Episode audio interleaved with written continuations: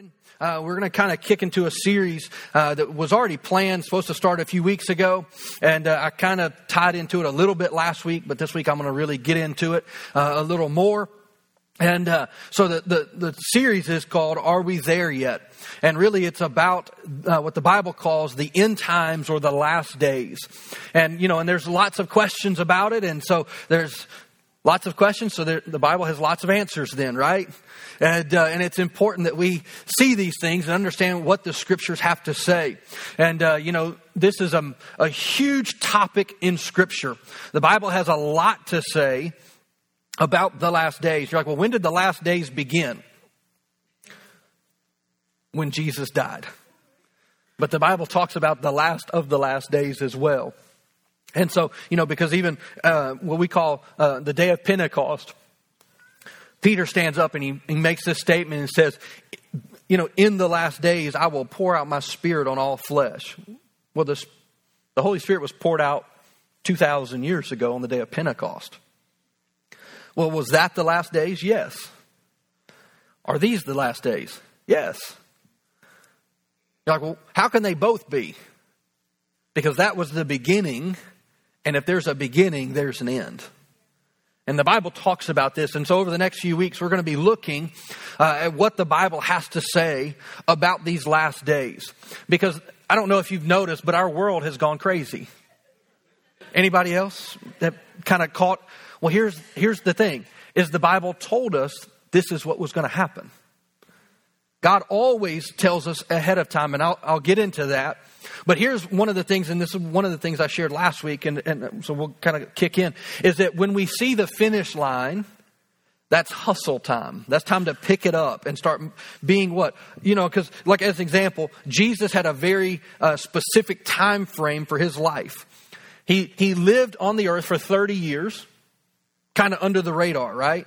And then he had three and a half years of pretty public ministry. But he also knew that there was a time that was coming. Now, did he know the exact time frame? Probably not. Maybe did. I don't, I don't know. But what I know is that Jesus was focused. Why? Because he knew there was a finish line coming. Whether he was aware of it specifically or not, it created this focus in him. And that's why, even when he was 12, he told his mom sitting in the temple, don't you know I would be about my father's business? Which, you know, Mary's like, shut up, boy, come on. And uh, that's the way she handled that. It's like, don't backtalk me. And, um, but, I, but I do think it's interesting, um, you know, even in that, is that he was focused and that created really the drive of his life.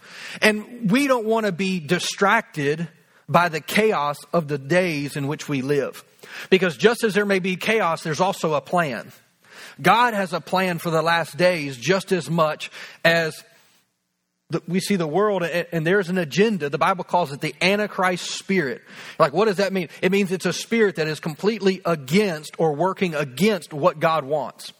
He, and so, and we see this, and, and, and I know that there's lots and lots of questions that people want to flip to like the middle of Revelations and say, what does this random verse mean? My answer is probably going to be, I don't know. But I can tell you a lot of things that the scripture does have to say. And it talks a lot about the last days, about the coming of the Lord.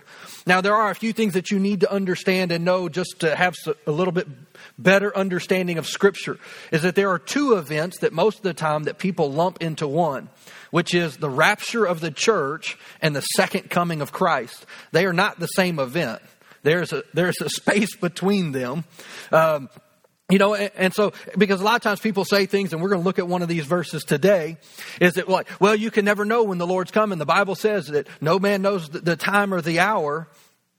This is true, but it doesn't mean that we won't be aware. And I'm going to show you this in Scripture, so you don't take my opinion for it. I'm going to read you the Word of God on this. Is that you know, because people, we can think that, well, we just got to live our life and Jesus will come back whenever he comes back. Yeah, but that also tells me that I'm not looking for a finish line either, which is what? Just going to allow me to be distracted versus being focused. Because right now, especially for us, with all that we got going on, it's easy to lose focus. It's, it's easy to lose sight of why are we here, right? Like, we don't just come to church for us. We don't come to church just to learn more about God. No, we want to learn so that we can go out and introduce God to other people. That's the purpose of the church. And we have a great opportunity right now to get outside of our normal. And you're like, yeah, but I've got chaos in my life, man, all these things. Yes. So go and serve some other people. That's what I shared with you last week and talking about that. Is that, look, because we understand that, look, you, your home will get taken care of. A pound of worry will not make it one day shorter.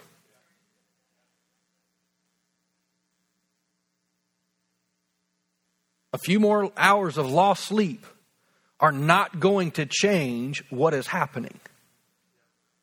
But we can respond in a way that brings glory to God, that affects those around us, that we can be light in the midst of somebody else's chaos. We can bring hope, which is prayerfully what we did yesterday, to bring some hope into somebody else's moment and to point them to God and to say, look, this is the answer. This little card that we're giving you, it's a temporary fix. But the real answer that you need is going to only be found in a relationship with the Lord. And so that's very important. And so, you know, I want to read a scripture here out of 2 Peter chapter 3. Starting in verse 3, I'm going to read verse 3 and 4 here, but it says, uh, Most importantly, I want to remind you that in the last days, scoffers will come.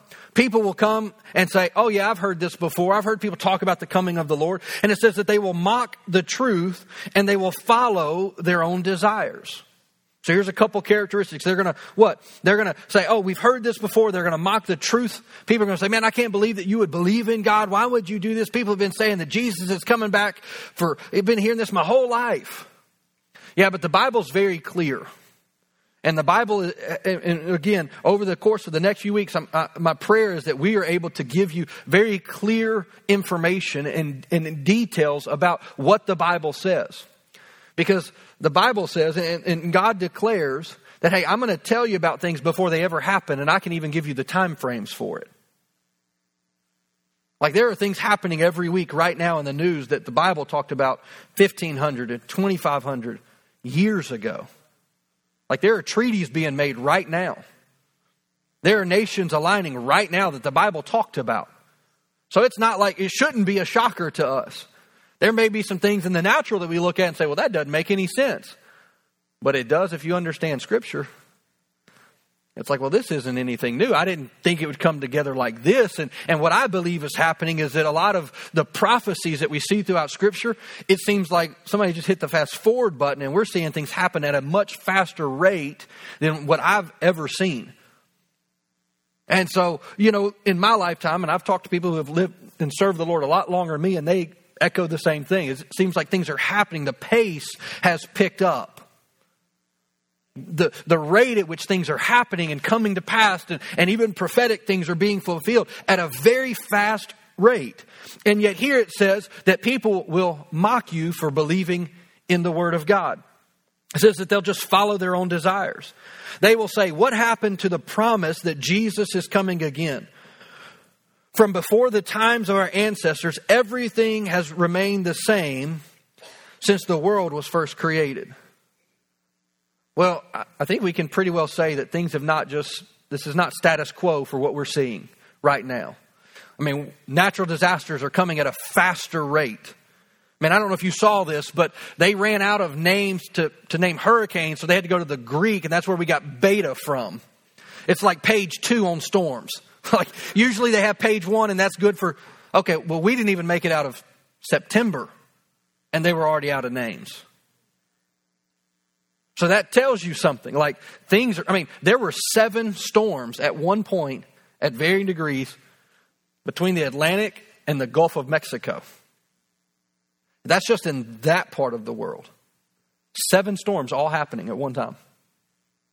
And yet, that can make us fearful, but it shouldn't. Why? Because the Bible talks about this, and yet the, here, but it even says people will say, well, hey, nothing's really changed except that everything has changed. Nothing is like it's never, we've never been here as a human race before where we see things happening on a global scale the way that we do. And, and so it goes on here, it, drop down to verse 9. And it says that the Lord isn't uh, really being slow about his promise to return, is what it's talking about there, as some people think. No, he is being patient for your sake. It says he does not want anyone to be destroyed, but wants everyone to repent. So God is giving time for people to hear the gospel. It says, But the day of the Lord will come as unexpectedly as a thief, and then the heavens will pass away with a terrible noise, and the very elements themselves will disappear in fire, and the earth and everything on it will be found to deserve judgment. And he says, since everything around us is going to be destroyed like this, I know we're all fixing our houses at varying degrees right now, but there will come a day that your house is going to be toast permanently. Like just, you're like, oh, that's really comforting. Thank you, Pastor. I appreciate that.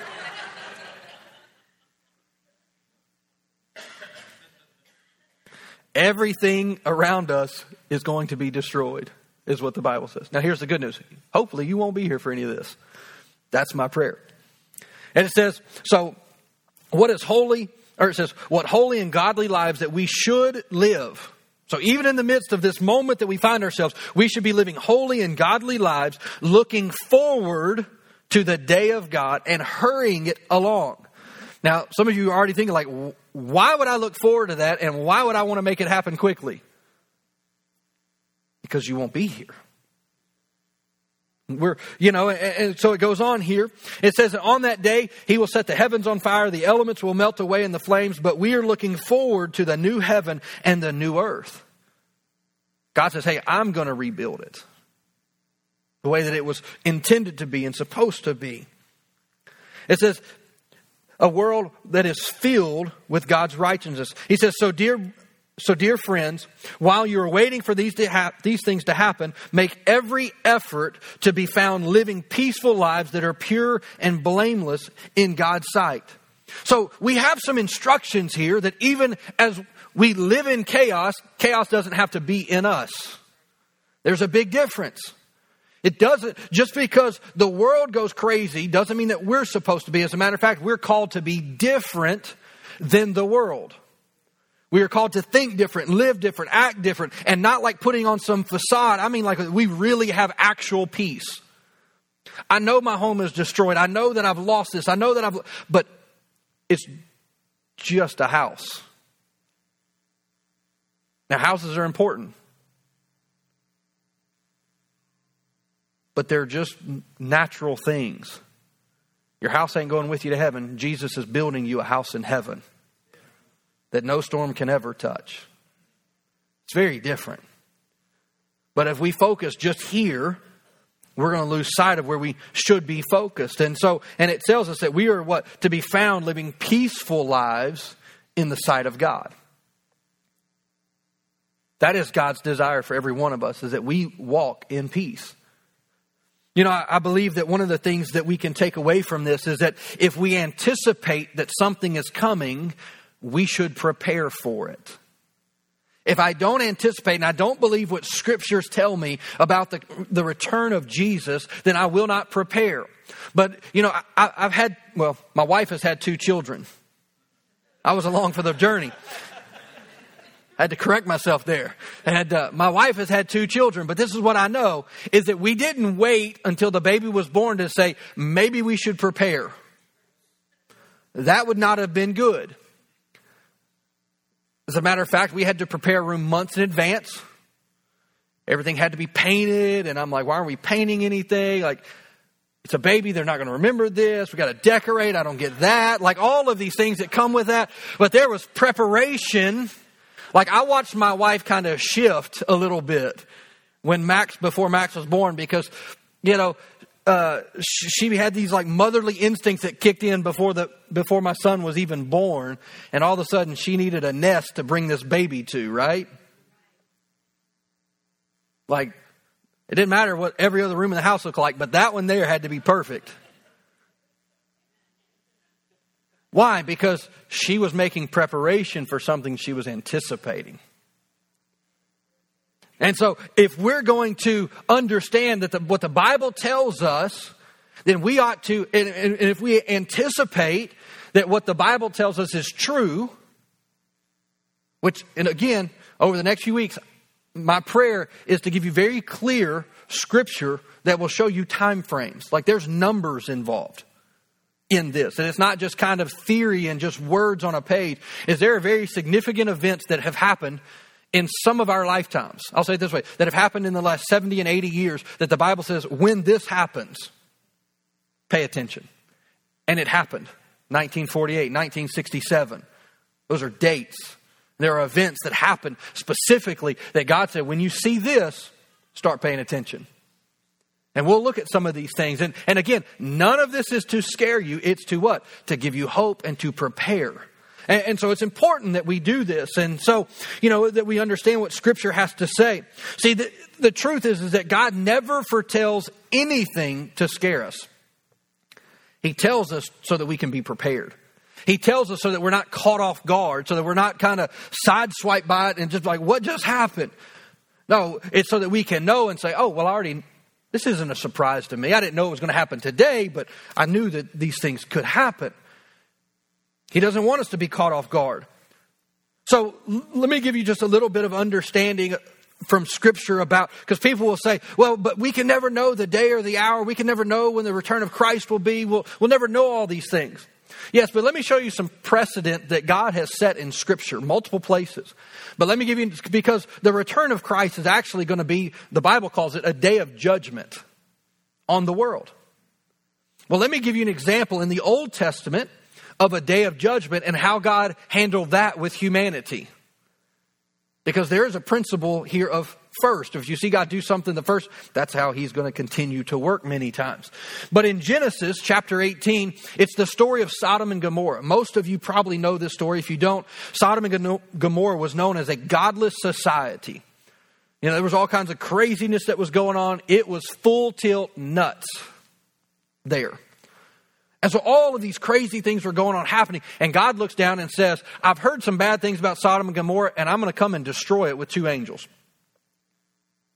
Now, you think about that, that ought to tell you something about angels. And remember that we have angels that the Bible says that God puts this charge over us, and yet it only takes two to wipe out a city. And yet you got some personal protectors. That's good news. But what happens is that God sends angels, and my personal opinion is that it was two angels and Jesus. This is just my opinion, but and I have reasons why I believe this. But they came to judge Sodom and Gomorrah for their sin. But before judgment came, God makes a statement in verse 17 of Genesis 18 and says, Should I hide my plan from Abraham? Should I do this? Should I bring judgment without even speaking or letting my righteous one know what I'm about to do? And some of you will know this story is that right after this, Abraham begins to negotiate with God to save Sodom and Gomorrah because he had some family there. He said, Hey, if I could find 50 people who are righteous, would you spare the city? And God says, Yes. Abraham goes out, comes back, says, Okay, I couldn't find 50. What about 25? you know, okay, I couldn't get 25. What about, hey, you, you, know, he starts like an auctioneer just negotiating here with God. And finally he's like, okay, can I just go get my family out? Cause yeah, I agree. You know, we need to do something about this. And so Abraham goes and they begin to remove his family out, and then the Bible says that Sodom and Gomorrah were wiped off the face of the planet in God's judgment. But think about this is that judgment did not come until the righteous were removed. Judgment did not come that God did not speak to his people first. And I know that there's lots of things that, that people and opinions on things as to the time frames of when is this going to happen and when is that going to happen. But if you look throughout Scripture, God always removes the righteous before judgment comes. Think about Noah. Him and his family were in the ark before the well, water kind of came. Most time, we think of it that the waters came down, but the Bible actually says the water came down and it sprang up. Came up from two locations. They were safe in the ark, and he looked crazy for 120 years. Noah did. Like, I'm going to build a boat on dry land. Why? Because it's going to rain. What's rain? Never seen rain. They were mocking. I mean, can you imagine the ridicule that Noah and his family had to hear for 120 years? until the first drop started falling. Then he looked brilliant. And everybody thought, man, I should have paid attention. I should have listened. See, and we live in a culture right now, and we will, and it's not going to get better. Um, I hate to tell you that, but it's just the truth. Is that it's going to become more and more and more adversarial towards us as believers, as Christians. Because there's a spirit at work, and these aren't just natural things, these are spiritual things at work. And yet, God will speak to us, God will talk to us, God will give us some understanding if we are listening. One of the phrases that's repeated over and over and over in the book of Revelations, which is kind of the culmination of the story that God has written from Genesis to Revelations, is He says, He who has ears, let him hear. In other words, let him who is paying attention hear. Doesn't mean that we're just going to automatically hear. No, we got to be paying attention. In Amos chapter 3, verse 7, it says, Indeed, the sovereign Lord never does anything until he reveals his plans to his servants, the prophets. God never does anything that he doesn't give us what? An early warning system. It's called the Holy Spirit, who's alive on the inside of you. You know what an early warning system does? It tells you, hey, a missile's on its way. Trouble is coming. And the Holy Spirit can help prepare us, even to give us insight ahead of time.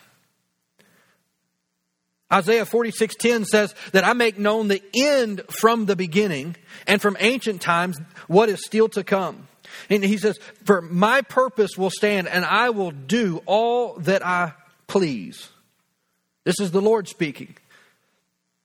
So here's one of the things that, that, we have to know and have to understand during this time. There is a timetable and very specific events that the Lord said is going to happen, and all of our prayer will not change that.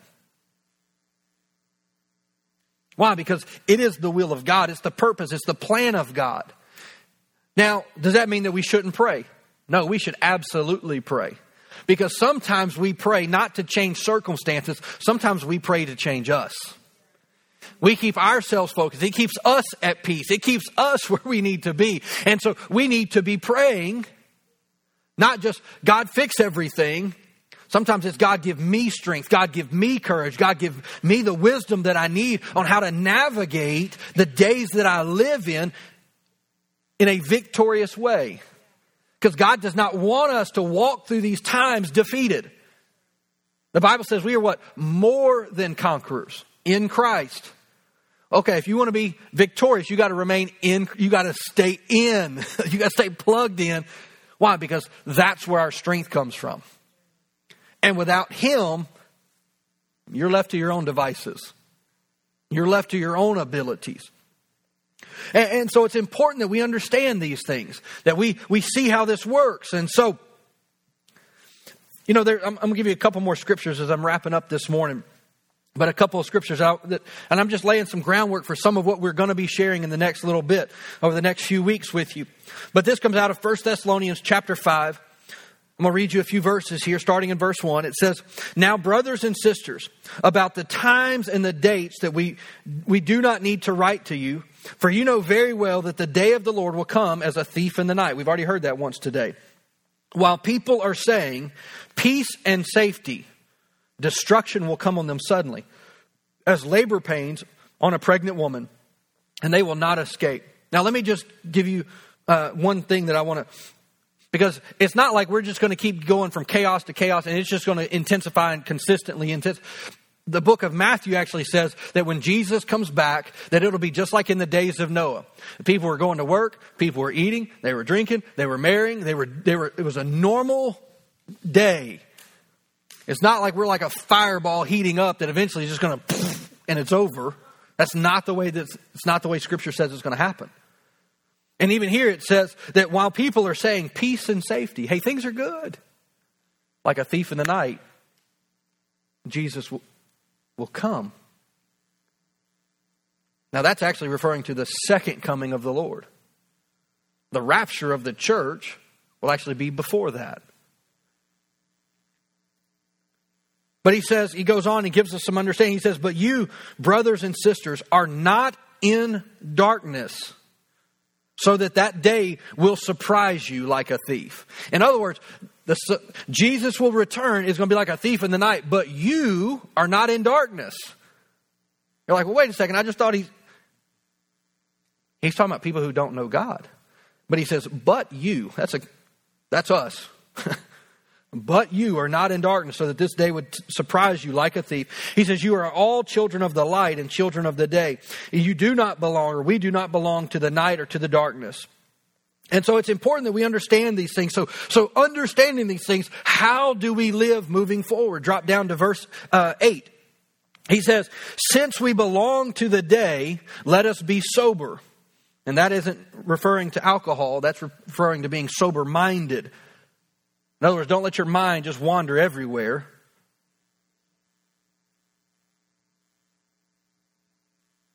Your thoughts can be very dangerous. And they can do a lot of harm left unchecked.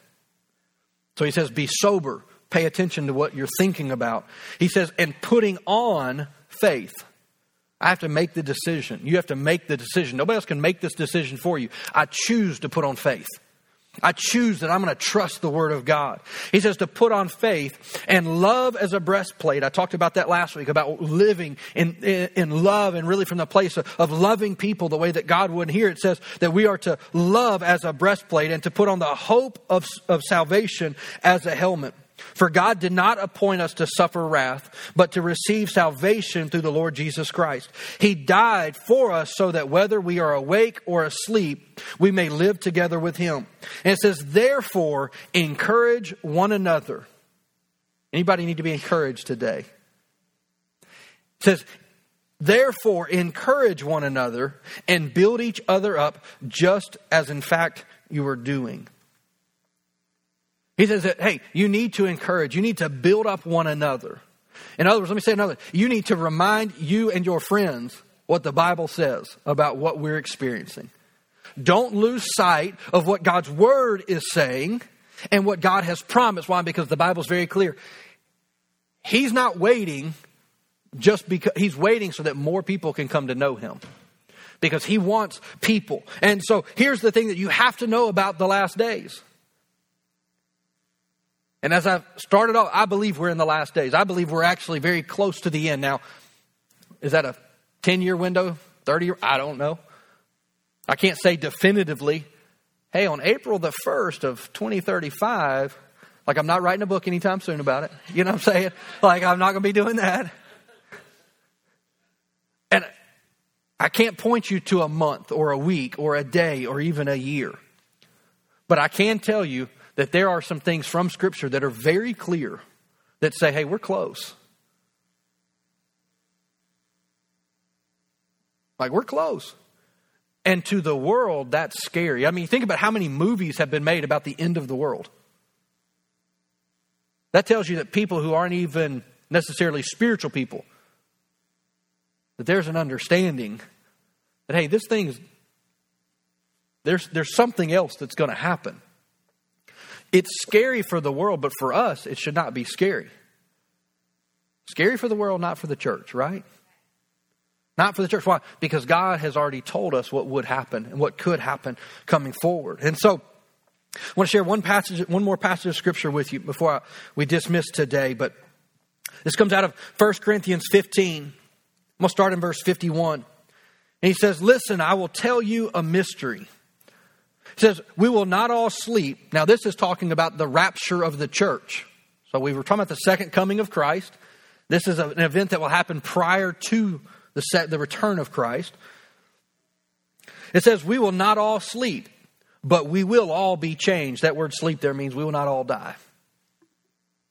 But it says, But we will all be changed. It says, In the flash and in the twinkling of an eye, at the last trumpet, for the trumpet will sound, and the dead will be raised as imperishable, and we will be and we will be changed. For the perishable must clothe itself in imperishable, and the mortal with immortality. In other words, you know how you have like these aches and pains and things that happen? Like this morning, I felt great when I got up. About an hour later, though, I was like, oh man, right there, it kind of hurts. That's my physical body because of wear and tear, but the Bible says that this mortal is going to put on perfection. It's going to put on immortality. I mean, let me say it this way it's the greatest upgrade you can ever get. Like, uh, you know, Apple and all these, like, their upgrades, they're nothing. That's going to be the greatest upgrade we'll ever get. And when Christ comes to get the church, we're not just going to go to heaven with the body we got. The Bible says that we're going to exchange this imperfection for perfection. And it says in, the, in, in a moment, Jesus actually talked about this in the Gospels and says there will be two people working, one will be gone and one will be left. There'll be two people laying in a bed and one will be gone and one will be left. You know, I remember, I haven't seen them in a long time, but I remember I used to see these little things on cars. It says, you know, uh, if you find this car empty or whatever, you know, it's the rapture or something like that kind of thing. And I don't remember exactly how it worded it, but, you know, but, I mean, you think about it. Like in a moment of time, God is coming to take his people home to a place that he has prepared for us. And here it talks about and it says, man, that these, this moment will happen. Now, I'm not here to guarantee you when and where and how all those things are going to happen. I don't know. But the Bible says that it will happen. And the time frames are telling us, hey, we're getting close. It goes on in verse 58 and it says, Therefore, dear brothers and sisters, stand firm. Stand firm. Don't allow your faith to get shaken and twisted and, and all of these things. Stand firm. You got to stick to what you know. You know, there's a, a phrase in Scripture is that, and I love it, and it says that I know in whom I have believed is that when my situations change, I can always go back and say, Nope, I know God is faithful. When circumstances, when when when life hits, nope, I know the one I believed in. And I'm going to stick with him. Why? Because I'm going to stand firm in my faith. I'm not going to allow circumstances to cause me to begin to pull back from the very thing that I believed in. And it goes on here, so it tells us to stand firm, and it says, Let nothing move you. Always give yourself fully to the work of the Lord, because you know that your labor in the Lord is not in vain. Always give yourself fully to the work of the Lord, even in the midst of post hurricane. Give yourself fully to the work of the Lord. Rake a yard in the name of Jesus. Pick up trash. Hug a neighbor. Pray for somebody. If you're able to, fix a meal for somebody who can't fix a meal for themselves. But don't just do it because you're a kind person, do it because Jesus is alive on the inside of you. And you want to serve people around you. You want God to use you to, to, to love on people around you. Why? Because there's a finish line that is coming. And we need to be mindful of the finish line for us, but also for other people. Because when you see a finish line, there's also creates this urgency. You know, last week I gave you the example of the two minute warning in football. At the end of the game, it seems like things happen so much faster, right? Unless you were LSU yesterday. It's like, let's just get over it. But let's not go. Sorry. But it seems like at the end of the game, things happen so much faster, which actually, if, if you watch the game, all of a sudden, like the defense is making plays, we're getting turnovers. It's like, where's this been the whole game? Never mind. I'll step away from that. But no, man, it, it, and this is why it matters for us as believers. As we see, hey, that the time is coming. This is what I know. Is Jesus going to come back in your lifetime? I can't guarantee that. But I can guarantee you this you only have this life to serve the Lord with. That's it. You have this life, and that's what's going to count. And so, because of that, we need to be mindful and say, God, okay, even in the midst of this moment, what do you, what do you want from me? What are you asking of me? What do I need to be doing? What do I need to be focused on? Who do I need to be focused on? Who should I be praying for? Yeah, but if I try to share the gospel with them, they're going to make fun of me. The Bible said they would. But maybe you're just sowing a seed. Maybe you're watering a seed. But you did your part. And that's what matters. Is that we do our part. God's not going to ask you, where's the results of your life? He's going to ask you, did you do what I asked you to do? And then we trust Him with the results. Because the reality and the truth is, is that we probably will never know the impact of our life this side of heaven. Now, I personally hold to the belief that when we stand before the Lord, He's going to say, Let me show you the impact that your life had. And I think we'll all be blown away. Because I think that we greatly overestimate our impact in the short term because we think God's going to do these great things in the short term of our life. And then we get frustrated and even kind of question, like, well, did I really do enough for the Lord in the short term? And so we underestimate or we overestimate, I believe, in the short term many times. But I think that we greatly underestimate our impact over the course of our lifetime. And I believe that God's going to say, hey, let me just show you what, what you were a part of. Every seed that you sowed, every dollar that you gave. Let me show you the masses of people that were influenced and impacted by the gospel because you sowed that seed, because you handed that gift card, you, you changed that family. Now, you didn't know that, but that actually was a, a key moment that, that shifted the direction of their family because you went out and handed a card to somebody and said, Hey, God loves you and so do I. Is there anything I can pray with you for today? And it shifted something. Maybe their heart was hardened to the Lord, or they had a lot of bad experiences with church, and they just needed one good experience with a church to soften their heart a little bit to come back to the Lord. But see, we don't see all that. All we know is, well, we handed out 192 gift cards yesterday.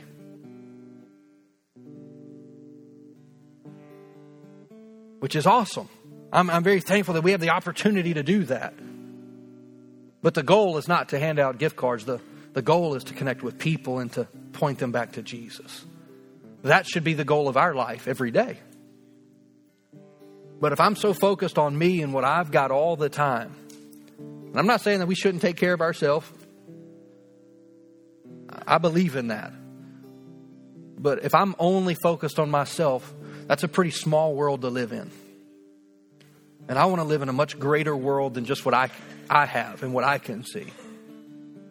And so if I'll do that, God's going to get the glory. People are going to be impacted. And when I stand before Jesus, He's going to say, Well done, good and faithful. Because that's what I'm aiming for. My prayers, that's what you're aiming for. So these are the times to, to be focused. These are the times to pay attention, to live like Jesus is coming back. There is somebody's eternity at stake. Maybe your neighbor, maybe a friend, maybe a coworker, whoever it may be. There are people all around us. They don't just need physical help, they need spiritual help. They need salvation, they need forgiveness of sins. Because Jesus is the only way to go to heaven. There is no other way. I am the way, right? That's what Jesus said. I am the way, not a way, the way. No one else goes to the Father but by me. And so we need to be praying and asking the Lord, Lord, make me sensitive to the people around me. Give me eyes to see those opportunities where people are, would be open to the gospel, that it would be easy for me just to kind of glance over and run by them. Let my heart be sensitive. Let my eyes be open to see those moments where I could just speak a word of encouragement to somebody, that I could just even pray with somebody in kind of a, a moment that I wouldn't normally think, oh, this would be a good moment for that. Let my heart be sensitive to those around me. And if we'll pray this and we'll live this way and we'll be intentional about these things, it's not that opportunities are all of a sudden going to start coming. We're just seeing them. We're starting to see the opportunities and the, that have been around us all along. But man, you'll be able to impact people not just for right now, but for all of eternity. And that's pretty awesome. Amen. Well, let me pray for you this morning.